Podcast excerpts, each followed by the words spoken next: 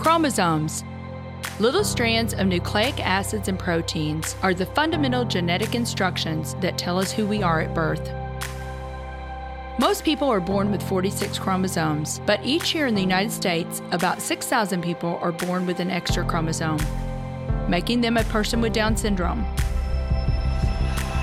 If you've ever encountered someone with Down syndrome, you know that they are some of the kindest, most joyful people you will ever meet. They truly have something extra. My name is Lisa Nichols, and I have spent the last 24 years as both the CEO of Technology Partners and as the mother to Allie. Allie has something extra in every sense of the word. I have been blessed to be by her side as she impacts everyone she meets. Through these two important roles as CEO and mother to Allie, I have witnessed countless life lessons that have fundamentally changed the way I look at the world. While you may not have an extra chromosome, every leader has something extra that defines who you are. Join me as I explore the something extra in leaders from all walks of life and discover how that difference in each of them has made a difference in their companies, their families, their communities, and in themselves.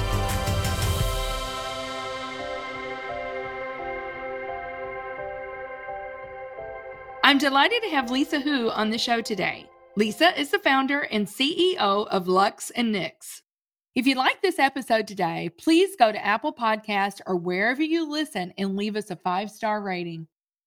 So, Lisa Hu, yes, it is such a pleasure to welcome you this morning to the Something Extra podcast. I'm so delighted to have you as my guest today. Thank you so much, Lisa. It's like talking to a kindred spirit here. Absolutely. You and I, we've been in a lot of the same rooms for years, you know, but I'm just excited to dig into your story today. I know that it's going to be helpful for our listeners. I know they're going to come away inspired after listening to this. So let's just dig right in. You know, you weren't born in the United States. You were born in China. Yes. But I think you came to the U.S. when you were 6. Tell me a little bit about growing up. Where did you grow up? I don't know. Actually, in a very small fisherman's town. So the likelihood of someone coming out of that town to the United States and making a career is probably pretty slim.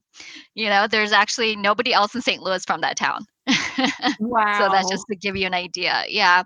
I don't know if people know a little bit about history. They've heard of the Chinese Cultural Revolution, which meant a lot of people got sent from the city to the countryside to live and, you know, start a farm or just contribute back to the country, right?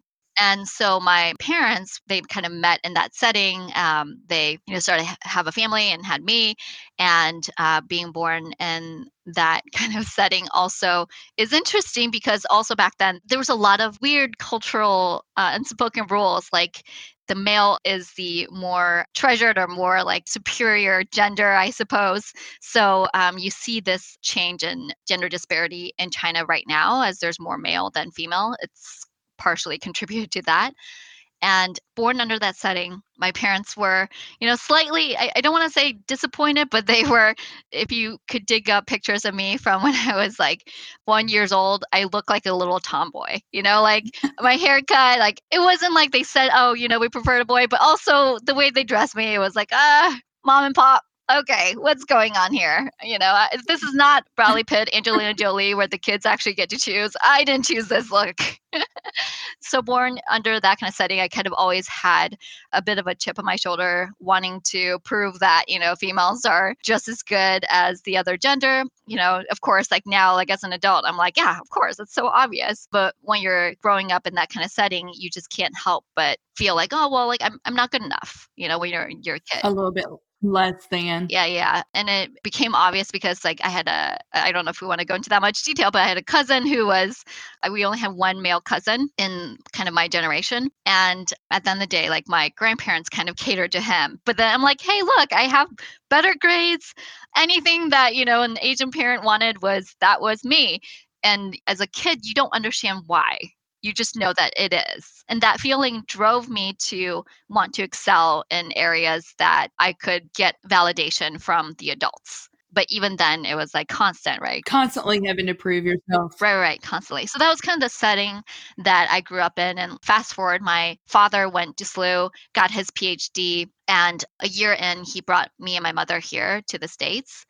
And so I was 6 years old, coming here as first generation immigrant. That was pretty tough. Again, 6 years old, you know absolutely nothing. You don't know how the world works. And you know, we came here, my father, he was delivering pizza on the side. And then my mother was working in a Chinese restaurant. So I would either stay home by myself at 6 years old. I don't know, like I shouldn't put this on record, but like it happened, you know? Wow. I remember there were things that, you know, as a kid, again, you accept, you're like, okay, I'm eating frozen McDonald's for dinner. That's normal. Put in the microwave, you know, take care of myself.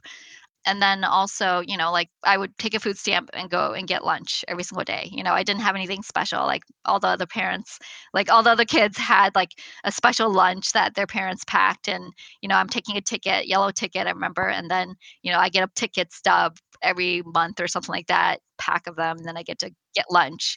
But as a kid, you're like, you know, whatever, like you don't realize these things. You don't like really think that you're different. So you accept it and then you're just kind of moving on with your life. But growing up feeling like you had to overachieve, and then also then you grew up and you come to the States and you're still like considered poor, right? Like, I mean, I don't want to beat around the bush about that, but it was like, yeah, we were poor. Yeah. Yeah. I mean, if I was like using tickets to get lunch, yeah, that probably means something. Yeah. And then feeling like, you know, these other kids have something, like their parents are giving them attention and stuff like that. And then here I am like trying to figure it all out and no one's here to guide me. So fast forward, that's kind of the setup that teed me up for, okay, I need to excel. It teed you up for who you are and who you are to be. I mean, you know, those things were hard, Lisa. Let's don't sugarcoat it. That was so hard. Yeah. But you've gone on to accomplish so much. And now you're helping other women step into that as well. And so I love that. But, you know, you went back to China then, I think from the time you were like 10 to 14. Yeah. And stayed with your grandmother. Yes. Right? And then you came back to the States, and I want to kind of dig into this a little bit because this really made me sad. You came back to the States and now it's high school time, you know, and you said coming back to the States, you felt really invisible. You said you were constantly trying to figure out, how do I blend in with the crowd? It wasn't strange to the high schoolers then, but it was strange to me because the back and forth was very culturally different. So in Asia, you have to get good grades to become popular. And then being in band makes you more popular. So I come back to the States and I'm like, hey, I have good grades. I want to be the teacher's pet. And also, is there a band that I can join? And then, you know, that's where you learn like, okay. Lame. I mean, you know, the kids think that's lame, right? But I grew up in the period of the stereotypical like American Pie movie period where like the jocks, the cheerleaders, and I'm the awkward band person / good grades, like geek, you know, all those stereotypes really doesn't matter, you know, in the end. But like, once again, I come back, you know, and then it's like, I'm still trying to figure it out. Like, how do I fit in? Like, who am I? Right. Right. So I think it was, those were things that, you know, over time, I've just like learned to have to accept it. It's added to a layer of like resilience for me, just because I'm like, things don't really get to me because I've just been through so much and had to accept it and just be like, oh, okay, another change. Okay. You got to embrace it. If you can't change it, embrace it. Right. Absolutely. And it's interesting because it's both gave me a lot of the ability to just take things in, but also the downside of that is like not be able to have an emotional bond with people because I wasn't able to express, you know, how I felt or how those situations, you know, did anything to me. Cause I, you know, in my head, I'm just like, let's just suck it up. Let's move on, you know, and that carried into my adult life. And, you know, I also excelled in corporate and everything like that. But a lot of that was unempathetic. That might be the best way to describe it. Right. As I became black and white versus understanding like and being more fluid with life in general. And it wasn't until I started my own business and getting through some of these, like really truly looking at myself and starting exploring myself that I realized like, hey, even when I was in corporate, even when I was like on the surface excelling, it was really perception of like wanting people to believe that you were worth it and that you, yeah, were good enough. Yeah, that I was worth it. So I wasn't actually living for myself. And so that was a big revelation, probably even just in the past like year and a half. But it's been a really cool journey. You know, you took all of that and we've already said it. I mean, you were constantly proving yourself and you You said you were like the model child. You got a master's from Mizzou. Then you went on to WashU to get your MBA. You started, I think, your career at EY. Then you went to Sigma Aldrich. I mean, you were doing amazing in corporate. In fact, I think you were a director when you were just 30 years old, which was kind of unheard of. You were making six figures. You were working on your MBA, but you started sewing as a hobby. I wasn't very good at it. I have to fully admit, but I wanted this bag, right? I was looking for this bag that I was like, oh, it doesn't exist. Maybe I should learn how to sew to make it myself. How hard could this be? I mean, I've done so much already so far, perception wise, it seems like, oh, I've done so much. Everything I've set my mind to, I've done. And so I was like, making bags should be easy peasy. I didn't know how to do it, so I just started reaching out to, I think my first mentor was from Score, someone that made production before, that made baby carriages. And I was like, how do you make a product? What do you do? And she was like, you literally just take whatever you can find, make the first prototype. So I used literally cardboard box, some scrap fabric my mother had, and then found, her sewing machine that was so old. In fact, I broke it when I was trying to make my first prototype. And yeah, I just made it. It's somewhere, sitting somewhere. I probably should dig it up. So I did. I learned how to sew. I quickly realized that this was not scalable. Yeah. Right. Here's the deal. You were living the corporate world. You're traveling all the time. And when entrepreneurs kind of jump on that wagon, one of two things. You're either seeing there's a gap. There's nothing that's existed like this. So you go out and create, or there is something that exists, but it's just not quite right, and you improve on something. And so for you, you just saw that there was this gap, and you said, you would be corporate world during the day, and then you would want to go hang with your friends at night, and you just didn't have this bag that met all these needs. So that's where the idea was born, and I love it. And you launched Lux and Nyx. What year was that, Lisa, again, that you launched the company? It took me longer to prepare for the launch. But I started, the idea came in 2017, and I launched the business in 2018. So 17, I was still kind of in corporate. And then I started to just becoming fascinated with the idea of creating a product. And, I was going through a lot of personal discovery and hardships during that time. So even though on the surface, everything was just perfect from a perception perspective, but internally I was like, I need to figure out who I am. What do I want to do? What's my purpose? And then also I just got done with my MBA at the time at WashU. I was doing evening MBA, and I was like, I have all this time on my hands. What do I do with it? Of course, because you just took off an MBA. Or okay, fine. More things on my plate. Busy mind, right? Don't rest. Don't even think about resting for a while. Right. No, rest? What? So yeah, so I started on this project, and one thing led to another. I was like, oh, this is fun. This is interesting. And there was a challenge, at every single step of the way. Now, looking back on it, there has been so many challenges that if I were to tell me from 2017, hey, you're about to embark on a journey that is full, potholes, and, this road really needs to be repaired, badly, it's falling apart. I might not have done it, but in a way, I'm glad that I didn't have someone telling me how hard it is, because ignorance is kind of bliss. You start first step and you're like, oh, I solved this, no problem. You get a little win and then move on to the next thing, another little win, and it builds momentum. Yes. And then by the time you're too far in, you're like, oh, I can't turn back now. I love this, but also this is torture. There's so much here that I want to continue to talk about. I want to talk about the meaning of Lux and Nyx, and then here's the thing, and here's what I want our listeners to understand too. It has not been without its obstacles. You actually went to over 40 manufacturers. Yeah, probably more than that if you count the number of ones that I tried to actually ask questions and stuff like that. But personally, yeah, I went through over 40. When I've talked to young people, I a lot of times will tell them the story of Walt Disney, that he went to over 500 banks before he found one that would finance Disney World, or Disneyland. I didn't even hear that story, but I'm not surprised by that. Yes. But just think, if he had stopped at 499. Might not have Walt Disney these days. Yeah. If he had given up at 499, we may not have Disney. So anyway, we've got so much more to talk about, but we do need to take a quick break, and we'll be right back with Lisa Hu. Are you a rising IT leader? Could you benefit from a network of like-minded peers?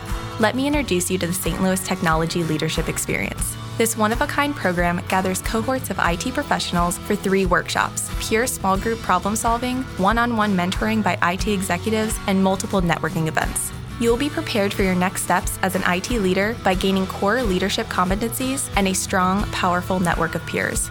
To apply for our next TechLX cohort, visit tpi.co/TLX. So welcome back to the Something Extra podcast with Lisa Hu. So Lisa, you founded Lux and Nyx. Tell our listeners, where did the name come from? So Lux and Nyx, it's Greek for light and night. If I mentioned Highway 40, I basically drove down Highway 40 and saw this beautiful pink sunset. And I was like, it's got to be named after something about transition. I'm thinking about leaving corporate America to potentially start a business. I was also personally, I was doing a lot of self-discovery. I was going through a separation with my ex-husband. And so that was very, very emotionally deep and heavy at the time too. So, and then I'm thinking what is the purpose of my life? I feel like I've lived a life that was for perception, right? We keep going back to that, but it was for other people. And so, I was constantly asking myself, what am I doing? I've just kind of accepted versus really asking that hard question, which is, who am I? I was 30 at the time, I'm asking that question, who am I? What is my purpose in life? And so it was not only the physical manifestation of what I was doing of getting out of corporate into potentially a new business, fashion design in this case, complete 180, very different. Yeah, you were corporate finance. Yes. Yes. What in the world did you know about fashion? You really didn't. It was not I was a good dresser. That was about it. Yeah. I thought that justified me to become a fashion designer. So yeah. And it was funny because I had a meeting with my ex-boss at the time, and his name is Michael. He was like, who's poaching you? Where are you going? And I'm like, nowhere. I'm like, I'm starting my own business. He's like, what are you doing? I'm like, making handbags. He's like, do you know how to? I'm like, no. No, because at that time I haven't even I started looking for manufacturers, but I haven't really gone to do the research. I don't even know how to make bags at that point. I just kind of went, and took a chance on myself. I love your courage. I love your resilience, your grit, your vision. It takes courage. How many times, Lisa, do you see people not go for something out of fear? All the time. And so if you are not listening to that inner voice, you may never really step into your real purpose, right? And that was your whole journey. I love the Lux and Nyx because I'm thinking, it's a transitional bag too, correct? Because you're going from the corporate, boardroom to out at night. It's eco-friendly, cruelty-free. There's a separate shoe compartment, which I absolutely love, because how many times, you're running to the airport and you're wanting to change into your flip-flops from your heels, Yeah. Thanks. Yeah. Our backpack is still our hero product up until this point, and that was the bag that I designed at the time. Granted, I definitely created more products since, and I want to say I've become better at designing products as well. But the very first bag was you can see clearly what I was thinking at the time. Hey, I am running between airports, you're right, meetings to meetings. And also the front section even comes off as a clutch and crossbody, so you can actually use it for different occasions. That was me. I was just doing so much that I'm I need a bag that also looks good too. It looks like I can walk into a board meeting with that bag. And so those were kind of the details that went into the very first bag. And after that, it was just game on. Going back to your roots, going back to the Asian culture and the way that you were brought up, taking that leap into the entrepreneurial world, leaving a 6-figure income, it was not just about that, right? Your mom, wonderful person, but she didn't really understand it. Yeah. And to some extent, it's especially when I first launched Lux and Nyx, it was to prove to my colleagues I've publicly have seen. I literally told all my friends I'm leaving corporate to start this, right? To prove to them that I can be a great entrepreneur, prove to my mother that she was wrong, that I can get this company going and I was going to make bokeh bucks the next year.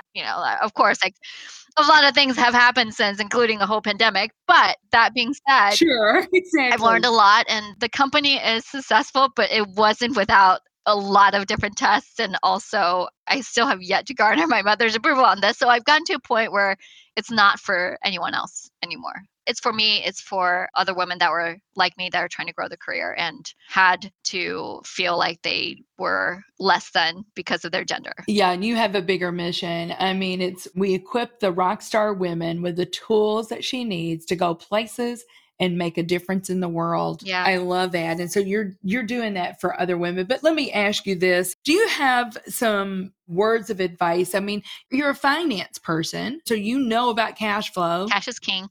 Cash is king. You cannot overextend yourself. It's for those entrepreneurs, neural-minded people that are thinking out there, pay attention to your cash flow.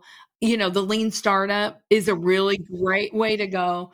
You know, what other words of advice would you give, Lisa, to, you know, a budding entrepreneur? Don't underestimate how much work it takes, but also don't underestimate yourself. Because entrepreneurship, you're taking yourself out of a very structured environment in corporate or wherever else you come from, where it's like there is a process set to entrepreneurship. It's all dependent on you. It took a lot longer than I thought to really build the company and build the brand, but also it is 100% totally worth it. You know, I said, hey, don't underestimate how long it takes, because I want people to be mentally prepared to invest more time and realize that you do need more resources than you think. When I first budgeted, it was probably double or triple what I thought it would take to get the company going. But don't underestimate yourself, because when you stop yourself from experiencing failure, that compounds.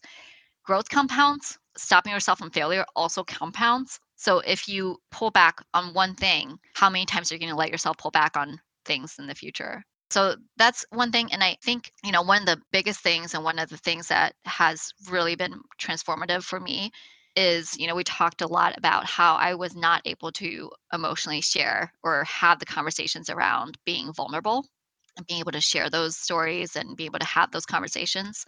It took a lot of work for me to get there, a lot of self-reflection, a lot of starting to get over that fear of telling people about my fears, to ultimately get to a point where I'm like, you know what? I can fully say that I am authentically myself and I am having fun. And I remember when I was in corporate, I got the advice of like, as a woman, don't be emotional. You know, that's how you can advance. Now I'm a fundamentally the opposite believer. I mean, don't throw a tantrum at work. I think That's legitimate. Don't throw a tantrum at work, but sharing your vulnerabilities actually is a way to build and lead. It actually makes people trust you more as a leader. I think it gives other people the permission, number one, to relate to you. You're relatable because you're a human. And then I think it gives them permission, right? Then to be their authentic self. And I agree. I think people want to avoid problems, which by not being honest with each other, you're actually creating problems. Like it's not solving problems at its root. It's just, you know, you're playing internal politics. And yeah, so I think being able to do that, and also it is a way to make someone else feel supported too, and building that trust thoroughly, because especially if you're a leader and they can see like as a role model yourself to be candid and say like, hey, like you can be yourself at work, that other person is going to feel so much more comfortable working with you, especially in the nowadays, right? Like people want to work in an environment where they feel like they're at ease. Like that doesn't mean you don't perform. That just means you perform even better because you're at ease and you're having fun. And when you have fun, your productivity goes up. That's good.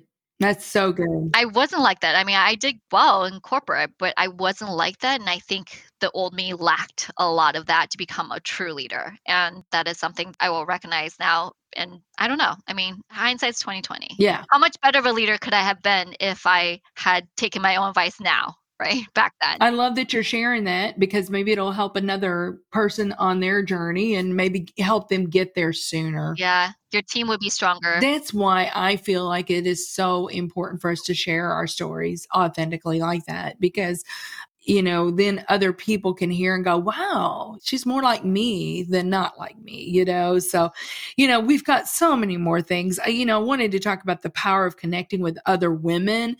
We have a technology leadership experience that we launched back in early 2019. And there's another group that we're a founding member for here in St. Louis called Inspire CIO. And one of their mantras, they said, the answer is in the room. Mm-hmm. And so I've adopted that in other ways, even like with your team, the answer is in the room, you know, but you've got to convene people and kind of have that tribe. So I know that's important to you. You're so about empowering other women. Where has that played out for you? I mean, you haven't done this all alone. I'm sure you've had mentors, and I'm sure you've had people that have spoken into you for the last several years. Yeah, this is a very interesting topic. And I don't know how many people have kind of experienced a dichotomy of what you believe in versus like your actual behaviors. But I've always believed in this because of my background. But the thing is, when I started Lux and Nyx, I was in the first couple years, it wasn't completely smooth, but I was like trying so many different things, but I kept feeling like I was failing. And not only that, but I was like, this is something that I believe in. This is something that I want to empower other women to be able to be better, or like, you know, whatever it is that they believe in. But I didn't have close female friends. And that was like a moment, like a light bulb went off when that's when I started on my like kind of emotional discovery and trying to figure out what was going on with me. Because up until that point, I was still living for other people. I was trying to pretend like I was this perfect entrepreneur. We were showing up as like we were successful when we were not at that point, I should say. I had to dig in and realize, kind of goes back to my own childhood. You know, there was a moment where I realized I had a half-sister, my parents separated. And I didn't know that they were divorced until I saw a picture of my half-sister. And then I think that had triggered a competitiveness against other women in my head. Okay. I know, it all roots back to your childhood somehow, right? And then over time, I had friends, but I had a problem like emotionally bonding with them. I mean, these are all honest and frank things. And I think people all have their own demons. And this was my demon. Yes. I wasn't able to express my emotions. And on top of that, I was even more deathly afraid of expressing my emotions with other women, even though I fundamentally believe that women deserve to be on the same like plane as men. And I support that. And that's a business I'm growing. So I was chanting that, but fundamentally, I wasn't walking the walk. I was talking the talk. And like, I thought I was walking the walk, but I wasn't. And that moment hit me like during COVID actually. And post that moment, I've started to peel back all the layers of emotional complexity of not being able to communicate that, but also not being able to bond with other women on the level that I should be able to, because my belief system fundamentally aligns with that. My actions did not, because of all these like prior traumas that I had. And so I came around to that, and I started to first like do the scary thing. I talked about separation with my ex. I started telling people, because after that separation, I literally didn't talk to anyone for a year. I got a studio apartment and I didn't talk to anyone, no friends. None of who I thought were my close girlfriends even knew about it. I hid it from everyone because I was so ashamed of everything that was going on. I didn't know how to talk to them. So I finally had conversations with people, my friends, that I was saying, hey, this is a very hard thing for me to say, even though, you know, now I'm looking back and I'm like, they're just like, hey, we're just here for you, you know, even though it was something that had a big impact on my personal life, I didn't talk to my friends about it. So I opened up, and that has led me to build a deeper friendship with my friends. And the second thing is I realized how important mentorship to other women was. And I started reaching out to other women that have been through it, you know, or other women that are, you know, steps above me in terms of like, or steps ahead of me in terms of entrepreneurship, and just saying, hey, can we chat? And like not only talking to them about my business problems, but also talking to them about like, here's an emotional thing that I'm trying to. Yeah, right. And it's so funny because that opened up a whole new world for me. And, you know, not only did it really get me to understand what my mission in life was, but really got me to understand how I can help other women to achieve the same thing, because I had a hard time doing it myself. You know, like I remember going to like corporate women conferences way back when, and I felt particularly like everyone was very guarded. I'm not saying this about every single one, but, you know, I just remember looking back on those events I went to, and I didn't really have a good time. I didn't enjoy it. Long story short, I've since like people have started inviting me to these like women conferences to speak and stuff like that. And during that, one of the key things I like basically mentioned is like, have fun, be yourself, play, realize that the people around you are the people that you need to know. And the interesting thing is they don't know much about each other, because we're not willing to shed who like the problems that they were having, to put the guard down, to say, hey, I am having this kind of struggle. One interesting conversation I had with a friend who's really, really high up in a company. And she was like, you know, I'm not like an entrepreneur or anything, you know, like, I don't know, like, and long story short, she's at EY. So a woman partner at EY told me this. Which is amazing. You know, which is crazy. And I was like, there's still only a fraction of the partner population that is female. By you being there, you're setting up yourself as a role model. And two, you know, one of the things that I've learned through entrepreneurship is just being frank with your team and being honest with your team. Because one of the things about her is her husband is a stay-at-home dad. And she was like, it's hard for me to tell other people about my success because, you know, I have a stay-at-home dad as, you know, my partner. So like other people won't take that seriously.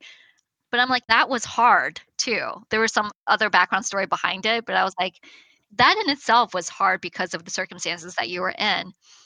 And also, I think it's more helpful to explain that story and tell people like what you had to go through to get to the point you are. And being a female partner at a large corporation like that, you're still a minority. You're still setting up an example.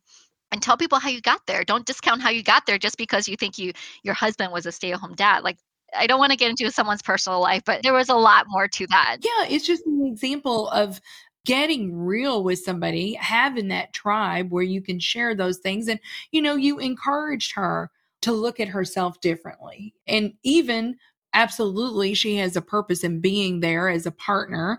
But, you know, the higher purpose truly is to be there as an example and a role model and a trailblazer for other women. So I just love it. Well, tell me, what do you believe is the something extra that every leader needs? I think leading through vulnerability and building trust that way is absolutely necessary and the way for companies to build teams in the future. The old way of doing it where you're hiding your emotions makes the situation worse over time. Well, tell our listeners how they can find their handbag that you'll only need this handbag. Tell them how they can find you, how they can learn more about Lux and Nyx. And, you know, if you could tell them that, that'd be awesome before we sign off here. Yeah, absolutely. You can just visit our website at luxandnyx.com. So it's luxandnyx.com. Awesome. And then you're on LinkedIn, right, Lisa? So they could connect with you on LinkedIn as well. Connect with me on LinkedIn. Yep. This has been so much fun. Thanks again, Lisa, for being on the show. I can't wait to see where Lux and Nyx goes. You've got a fantastic story, a fantastic product, and I just wish you great, great success. Thank you so much, Lisa. You're amazing. I'm a big fan of you too. Thank you for listening to today's show. Something Extra with Lisa Nichols is a Technology Partners production. Copyright Technology Partners, Inc. 2019. For show notes or to reach Lisa, visit tpi.co/podcast. Don't forget to leave a review on Apple Podcasts, Google Play, or wherever you listen.